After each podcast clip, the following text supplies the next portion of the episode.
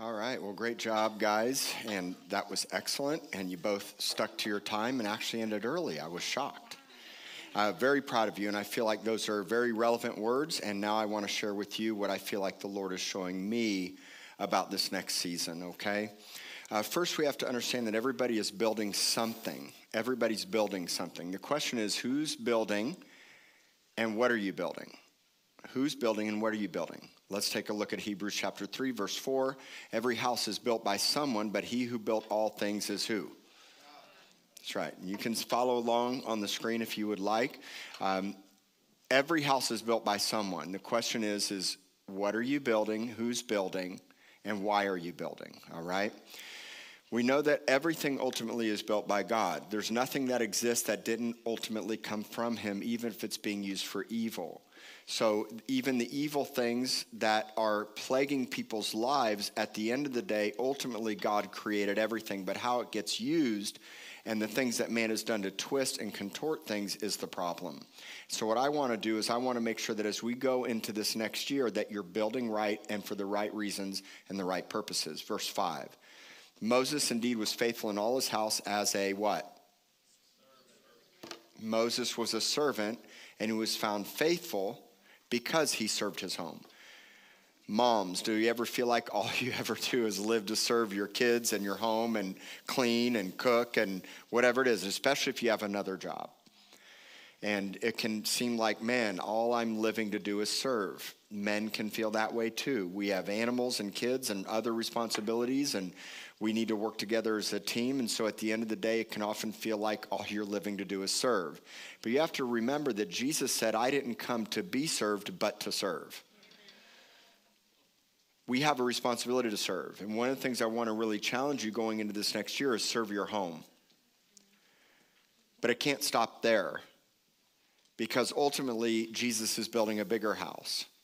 So we serve in our house at home and we serve in his house here. You got to find somewhere to serve and give your time and your talent, somewhere. Whether it's here or somewhere else. We all lay down our lives, not just for our own family, but for God's family worldwide. So Moses was faithful in all his house as a servant for a testimony of those things which would be spoken afterwards. So when Moses was building the nation of Israel, ultimately he was pointing to something bigger and greater. That bigger and greater thing was Jesus. Everything Moses was building was a foreshadowing of what was to come. So for me, when I build and serve in my house, what am I building for? It's not us four and no more. Our life could have been a lot easier and would to this day be a lot easier if we opened up five more coffee shops. I'd probably pull in about 500,000 a year if I had five more coffee shops. We started traveling up and down the Gulf Coast, you know, and just did all the Gulf Coast cities focused on coffee shops, lived a nice beach town life, went to sunsets, enjoyed our coffee, and just lived an easy life. But we would be miserable because God has called us to build something bigger, not live our lives unto ourselves, or not even just make money and just give it away. God has called us to lay our lives down for a family, and it's not just our own family. Many people stop at their own family. But God has a family all over the world. That family now is God's priority. So is our, our immediate family. But Amber and I can't just focus on ourselves. And I'm not, we're not doing this for title. We're not doing this for money because I can assure you we don't make near enough money. And we're not doing it for notoriety, position, status, or fame. We're doing it because we love people and we love you. We care about the people that are hurting and broken. We're in the broken people business. Are there broken people around our lives? Yes. We also do it because we're fighting for our nation, we're fighting for cities. It's biblically commanded. Even God said that He would rescue the nations and the nations would know His name. And so we're fighting for our country and we're going to need to fight even harder for our nation. I'm not fighting for a political affiliation, I'm fighting for a nation. And I'm fighting for God's biblical standards to be known in this city and in our nation. Amen. That's why you have a mandate to be involved. And sometimes it may cost you your life, like John the Baptist when he called out Herod for having an affair. Literally, Herod cut his head off. But biblically, we are commanded to be influencers, not be influenced. Oh, come on, yeah. No matter what goes on with the world around us, we are heads, not tails. We're not a subculture, we're the standard. And so you guys should know that I'm actively involved. I'm on the Ethics Commission, I'm on the Flour Bluff Citizens Council, and I made it a point when the mayors were, were running off to get to know them. We had, a, we had two hours of a conversation with Paulette Guajardo. I had seven pastors that are diehard Republicans sitting down with Paulette Guajardo, and we asked her tons of hard questions. And at the end of the day, God showed me that she was going to be mayor, and so I stood for her. And now, if something were to get sideways or she were to go a different direction than a biblical standard, guess whose voice is going to be heard? Mine. Because we're called to influence people to make godly decisions. When the bathroom bill was being introduced by the uh, CCISD, where uh, boys that identified as girls could now go into a, a girls' locker room, I'm not okay with that. So we wrote a letter. We went to the school board meeting and we made it uh, specifically clear where we stood. And guess what? The bill was killed.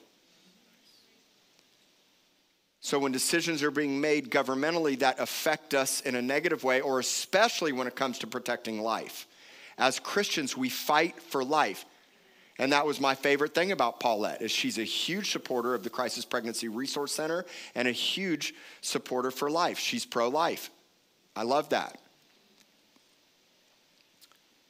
And she's pro police. And I realize that there's a lot of dysfunction with a lot of law enforcement agents, but it's not all broken, and we need healthy law enforcement agents, but that doesn't mean you nix them or defund them. Correct. And so I was very thankful for her stance and her position on that. Good. And so I took a stand for her. I pray in Jesus' name I w- didn't make a mistake or that she doesn't go sideways. But guess what? I built relational equity so that I could stand with her, pray with her, love her. She reaches out to me for guidance and advice and prayer.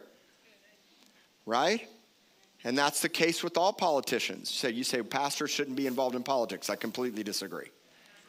Because it affects all of our lives. Now, you guys know I'm not an overly political pastor. In fact, since the election, you've heard me hardly say anything. But I'm going to say something right now. Our nation is under attack. I'm proud to be an American. I'm a patriot. I love our country, and I want to stand for its founding roots. I think it's one of the, if not the greatest nation in the world. But if we get prideful and arrogant and divided, our nation will fall. And God wants to rescue and save this nation. So you better believe I'm going to make my voice heard. I'm not going to be, a, and a lot of people don't like that. But I'm going to tell you right now, you start putting politicians in that don't fight for the sanctity of life, don't believe that the church is a viable kingdom force to be reckoned with that should be the standard on earth. You get somebody starts minimizing the church, what you're going to have happen is the same thing that's happened already in California, where you're told you can't meet and you cannot sing, which is insane. So I know pastors right now in California, like for example, Rob McCoy in Thousand Oaks, who was a city council member, resigned his position. He's got a very large church and is being fi- fined thousands of dollars every time they meet. He's got like $100,000 worth of fines and he doesn't care. And you know what? More outpouring of love and support's coming to him because he's standing firm in the midst of persecution. And I understand that can be divisive. And I understand people say, well, all in the name of COVID. I'm going to tell you something the church has to assemble. Because we need each other we need relationships you need to hear the clear it's not the same just online. But at the same time i'm okay many of our church members are still watching online. And if you like i said i don't ever make want anybody to feel bad for watching online wearing a mask or social distancing ever. But for this house we've got to meet and take a stand because I do believe our religious liberty is at stake. I know many people don't think it is, but I'm telling you that it is. When governors are shutting down the church and saying you can't sing, I'm not okay with that. But thank God we live in Texas and you're not in California. I don't want to diss all my California pastors and friends, but I just want to say we love Texas, y'all. We love Texas. But don't think that it can't come here. And when you start taking a stand for biblical standards, you're going to be deemed as being hateful and intolerant and discriminatory. And that was my issue and what I talked about with social media. It's not about marketing and businesses, and social media will welcome your marketing and your business all day long. But start talking about biblical standards and truths, censorship is already starting to happen. But God will always make another way, right? I still use Facebook and Instagram. I think it can be used for good. I recognize that people that don't believe the way that I believe are running it and they're going to become more intolerant and censorship's going to happen. But you know what? God will always have another way. And if you don't like your information being shared and owned and having no voice and no rights when it comes to your stance uh, religiously, then you don't have to use it. And many people are already canceling their subscriptions and going to other platforms. And I'm great with that too. But what I want to tell you is all of us on a daily basis are being lied to. The problem is is we don't know what's a lie and what's not a lie, and the lines are being blurred. But the media You've got to be extremely careful with how much media you consume. Please. Don't let your primary source of information come from the media. You'll become apathetic, you'll become angry, you'll become mad, you'll see things in a wrong light. Well, it'll pit us against each other. Right? Like I saw a recent post on social media from a Christian magazine that was talking about how over 300,000 people died from COVID. And, you know, here we are at the end of the year telling people, man, it's been a tough year. And remember the time with the toilet paper and how hard it was. And I get it. They're saying, man, you're talking about your toilet paper when people lost loved ones. They're right in that sense. But at the same time, I'm not going to be up here and giving you constant negative news. We're here to preach the gospel, and the gospel is this understanding that Jesus brings hope and life in the midst of really bad news. Okay? Yes, it's been hard. Yes, we grieve. Yes, we stand with people that are hurting. But we have got to make our voice heard when it comes to preaching the gospel. And so more persecution's coming, mark my words. But it's not doom and gloom. In fact, I'm more excited. Here's why. Let's keep reading. Moses was faithful in his house as a servant for a testimony to those who, which would be spoken afterwards. So we're putting legacy into motion by imparting to our kids the great things to come, not doom and gloom. And the great things to come is that Jesus is coming back. The church is alive. He's alive. And we have a good, good Father that wants to bring healing and hope to all of our lives. But Christ was a son over his own house, whose house we are if what? We hold fast the confidence and the rejoicing of the hope firm to the end. So we're God's house if, notice there's an if. If what? We hold fast to the end. And I don't mean just barely making it by the skin of your teeth. God doesn't want you to just make it, barely make it to the end. What does He want you to do? He wants you to hold fast the confidence and the rejoicing of your hope and stand firm to the end. Now, what is rejoicing? Rejoicing isn't just I'm so happy, because many times I don't feel happy. Many times when I bomb it or I blow it or I make mistakes, it's hard to rejoice in a natural sense. But that's not what this is talking about. What this is talking about is you can rejoice in who God is and boast and glory in what He's done, Amen. not what you have or haven't done. Remember, rejoicing is trusting in God in no matter what situation or circumstance you're in. So I rejoice in the hope and the promise of who God is not what I'm going through. Let me ask you a question. Can you bomb it and sin in a terrible way and still rejoice? Yes, you know why? Because I've taught you that when you sin and you fail, you run to Him, not from Him. How many people have sinned and cried out to God for repentance immediately and God forgave them? All of us. So I'm rejoicing in who God is in any situation. Can you rejoice when you're sick? Because you're not rejoicing for being sick, you're rejoicing in who He is. And that is the opposite of unbelief. And what you're going to read here is that unbelief is the number one thing that keeps you back from God's promise. Doubt, lack of faith, lack of belief, that's what'll kill you the fastest. In fact, it'll leave you dead in the desert. And I don't want anybody dead in the desert. I want you full of life and power and joy and freedom and health. Not living for yourself, making your own music, making your own song. No, we're making God's song and God's sound in everything that we do.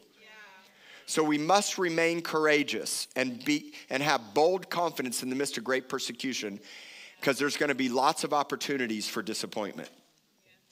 But if your eyes are on the world, you're going to be disappointed. But if your eyes are on Jesus, You'll have hope, encouragement, strength, life, and you'll rejoice. The scripture goes on to talk about hearing God's voice today and not hardening your hearts as when the, when the Israelites were rebellious in the desert coming out of Egypt. Scripture goes on to say not to go astray in your heart, especially when you're in the wilderness, and to not test God. Now let's look at Hebrews chapter 3, verse 12. We have to beware. To beware means to pay attention, take close heed, and keep your eyes wide open, lest there be in any of you an evil heart of unbelief and departing from the living God. But exhort one another daily while it's called today, lest any of you be hardened through the deceitfulness of sin. For we have become partakers of Christ if we hold the beginning of our confidence steadfast to the end, while it is said, Today, if you will hear his voice and not harden your heart as in the rebellion. Everything points back to the heart and to belief. Everything. Can you sin and still believe? Should you sin? No, but just because you sin, you may not necessarily believe in that moment, like per se, but if you're convicted, you believe. If you're asking for forgiveness, if you feel bad, God's working in your life. And the devil always comes to bring shame and make you feel like you're a failure because you screwed up. And it's like I sinned and now I feel like, man, I'm God's given up on me and I'm a failure. No. Pick yourself up Run to the Lord, run to the cross, ask for forgiveness. And I don't care if you got to do it over and over and over and again. At some point, you'll get tired of eating from the pig trough. And at some point, you're going to say, I just can't do it anymore. But more than that, God's love's going to override you because you keep running back to Him. God's love never fails you, it's His perfect love that's always caring, always giving, and always desiring you. Amen. Everything points back to your heart and belief, but you must beware. This means we constantly search our hearts to ensure unbelief is not hiding on the inside. Unbelief is the number one thing that will keep you back from rest and the promises of God. What does it mean to depart from God? It means that I go astray. It means that I'm led astray. It means that I literally become unresponsive to God's word. And when you have unbelief, you're unresponsive, you depart, and you'll be led astray. And I don't want any of you to be led astray.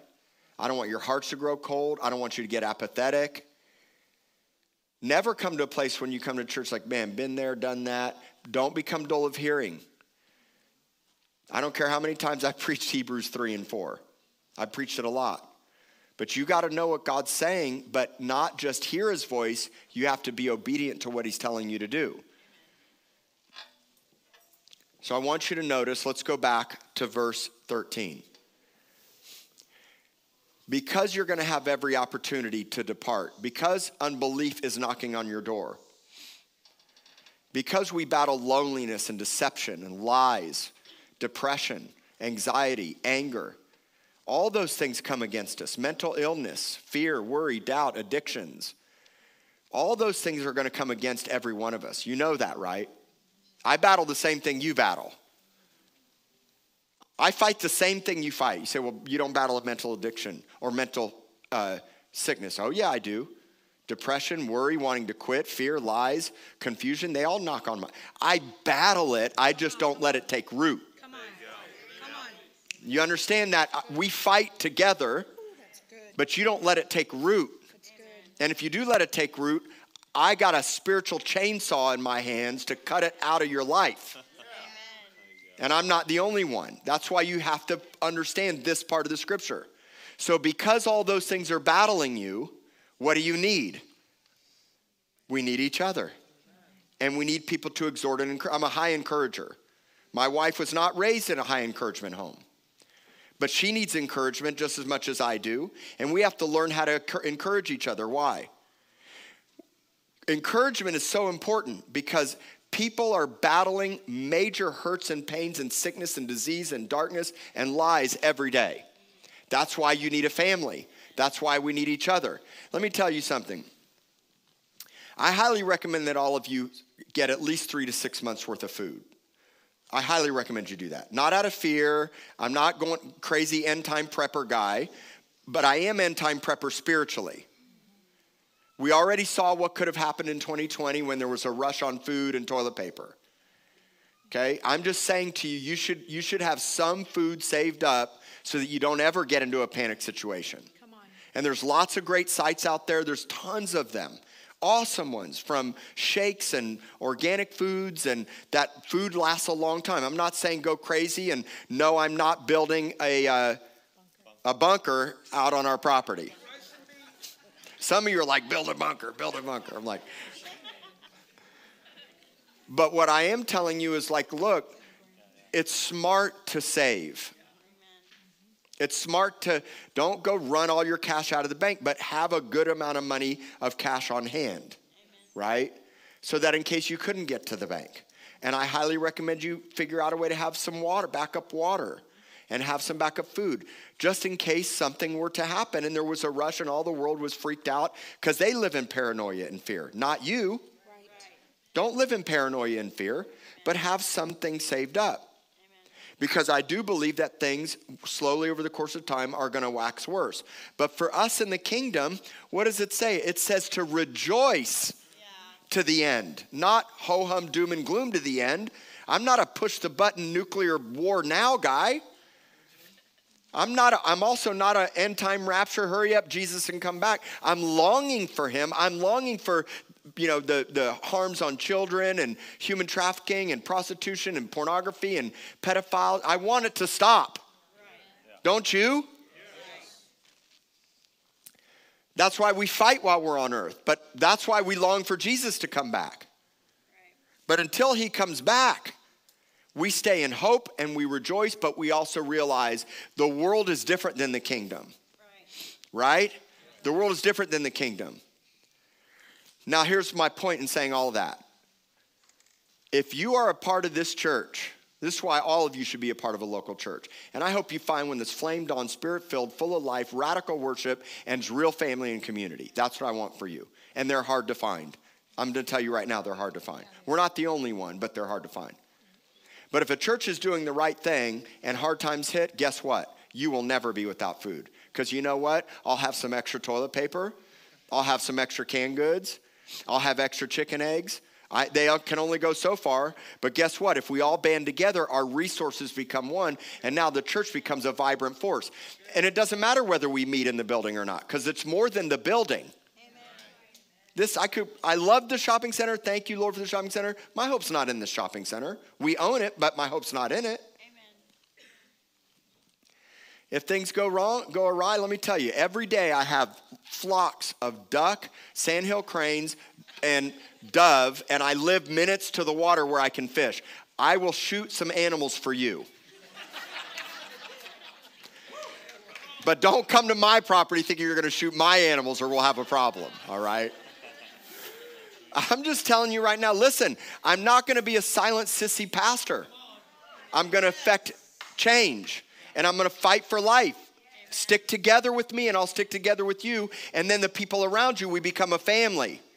And we start networking, connecting. Hey, we have somebody that needs this. And you know what? If, if you're not on social media, God's got another way. If the phone lines go down, God's got another way. Get to know your neighbors, find out where people are, stay connected. All right. There was that.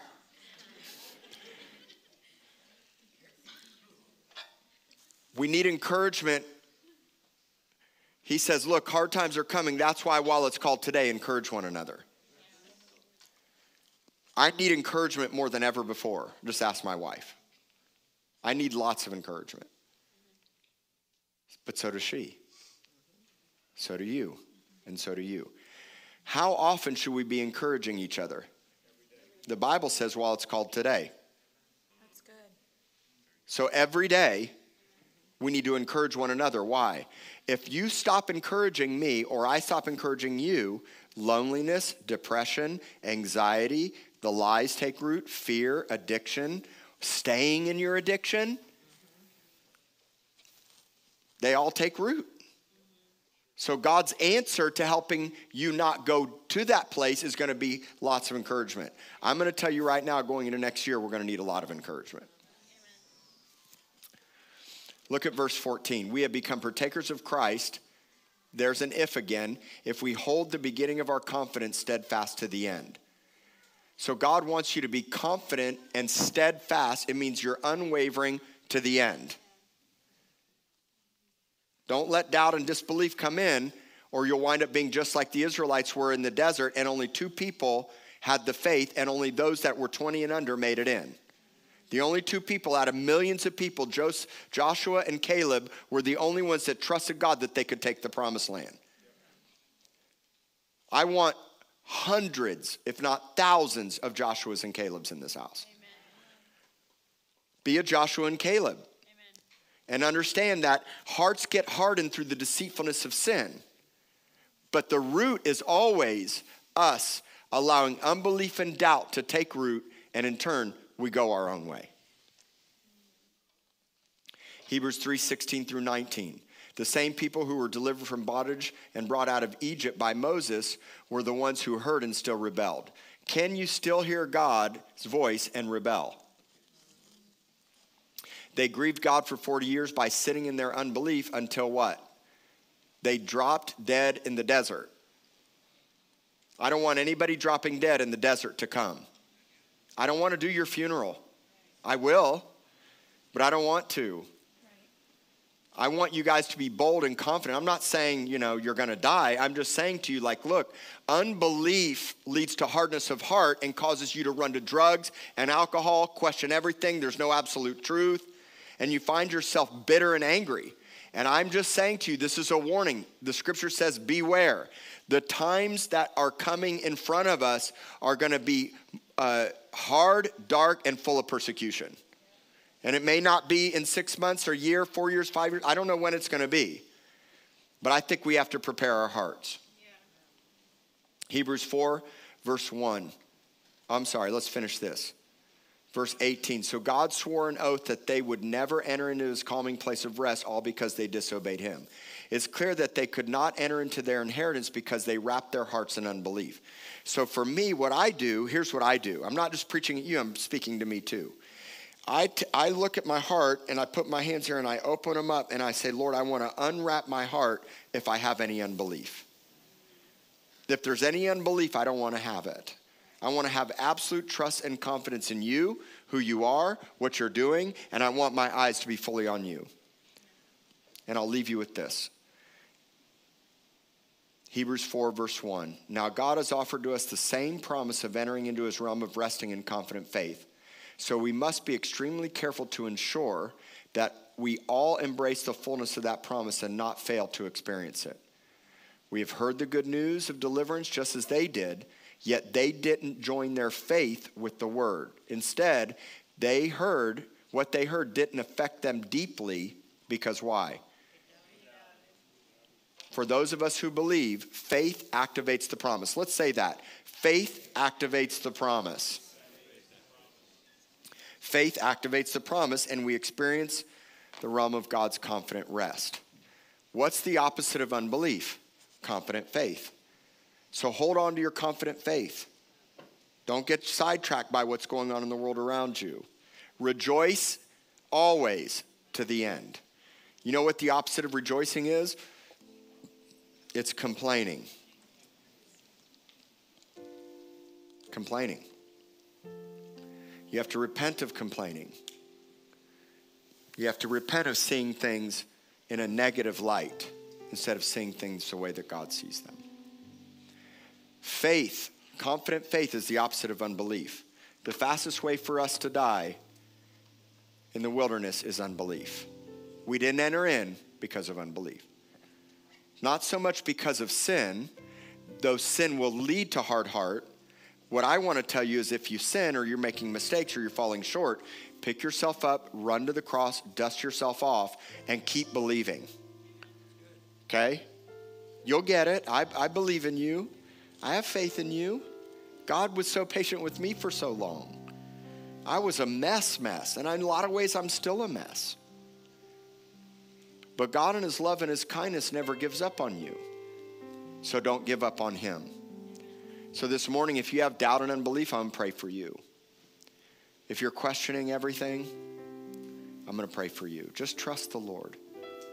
God is good, He's faithful. Have lordship in your life. Lordship means I'm trusting God in every area of my life with my marriage when it gets hard, with my kids when it gets hard, with my finances, my job, my business, my future, this church. And no matter what's coming down the line, this is going to be a resilient church. Yes, it is. Because we're a resilient bride. That's who we are. Now let's pray. Just receive this prayer as I pray for you.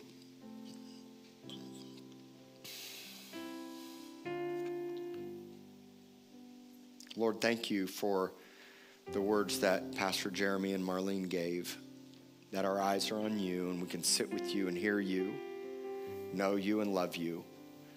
We get vision and insight and divine revelation for what you're saying and doing. We spend time in your word. Lord, I ask that everybody here would make it a priority to listen to your word and obey, to know what you're saying, to read your Bible that you've given us, to know not just how to live, but to know who you are. Lord, I pray against doubt and unbelief and discouragement and frustration. I speak forgiveness and healing over all of you. And if you've not surrendered your life to Jesus and you're not born again, that you would say, Lord, I want to know you intimately and fully for who you really are. Not a form of religion, but a true relationship. God, I thank you that just like the Israelites wandered in the wilderness, headed to a promised land, that Lord, you are taking us to your promised land. And I thank you, God, that you're preparing us and using us to rescue those who don't know you. I pray against unbelief and doubt, and I pray for confident faith in all of your hearts that you'd repent of your sin, ask for forgiveness, pick yourself up, wash it off, and run full speed to the cross get into the Word, and get into relationship with people around you. Lord, I ask that this would be an encouraging church, that there be lots of words of encouragement and unity and comfort and strength with one another. And I thank you, Lord, for everybody that's come to hear your word. And I pray, Lord, that as we go today, we would honor you, love you, seek you, worship you, and spend time with you all the days of our life. I pray comfort and health and unity to your marriages, those that are fighting and in discord. I come against the lies of the enemy, the spirit of self preservation and fear, and I pray that we'd lay our lives down and serve our home just as Moses served his house. I pray that we'd point our children and our, live our lives with a hopeful expectation of the future. I love you, Jesus, and I thank you for what's coming with this conference and what's coming in 2021 that even if it seems hard, Lord, the church is alive and bright and the light of the world. Go and be the light of the world and rejoice in the greatness of who God is. In Jesus' name, amen. I love you all so much. Remember, no service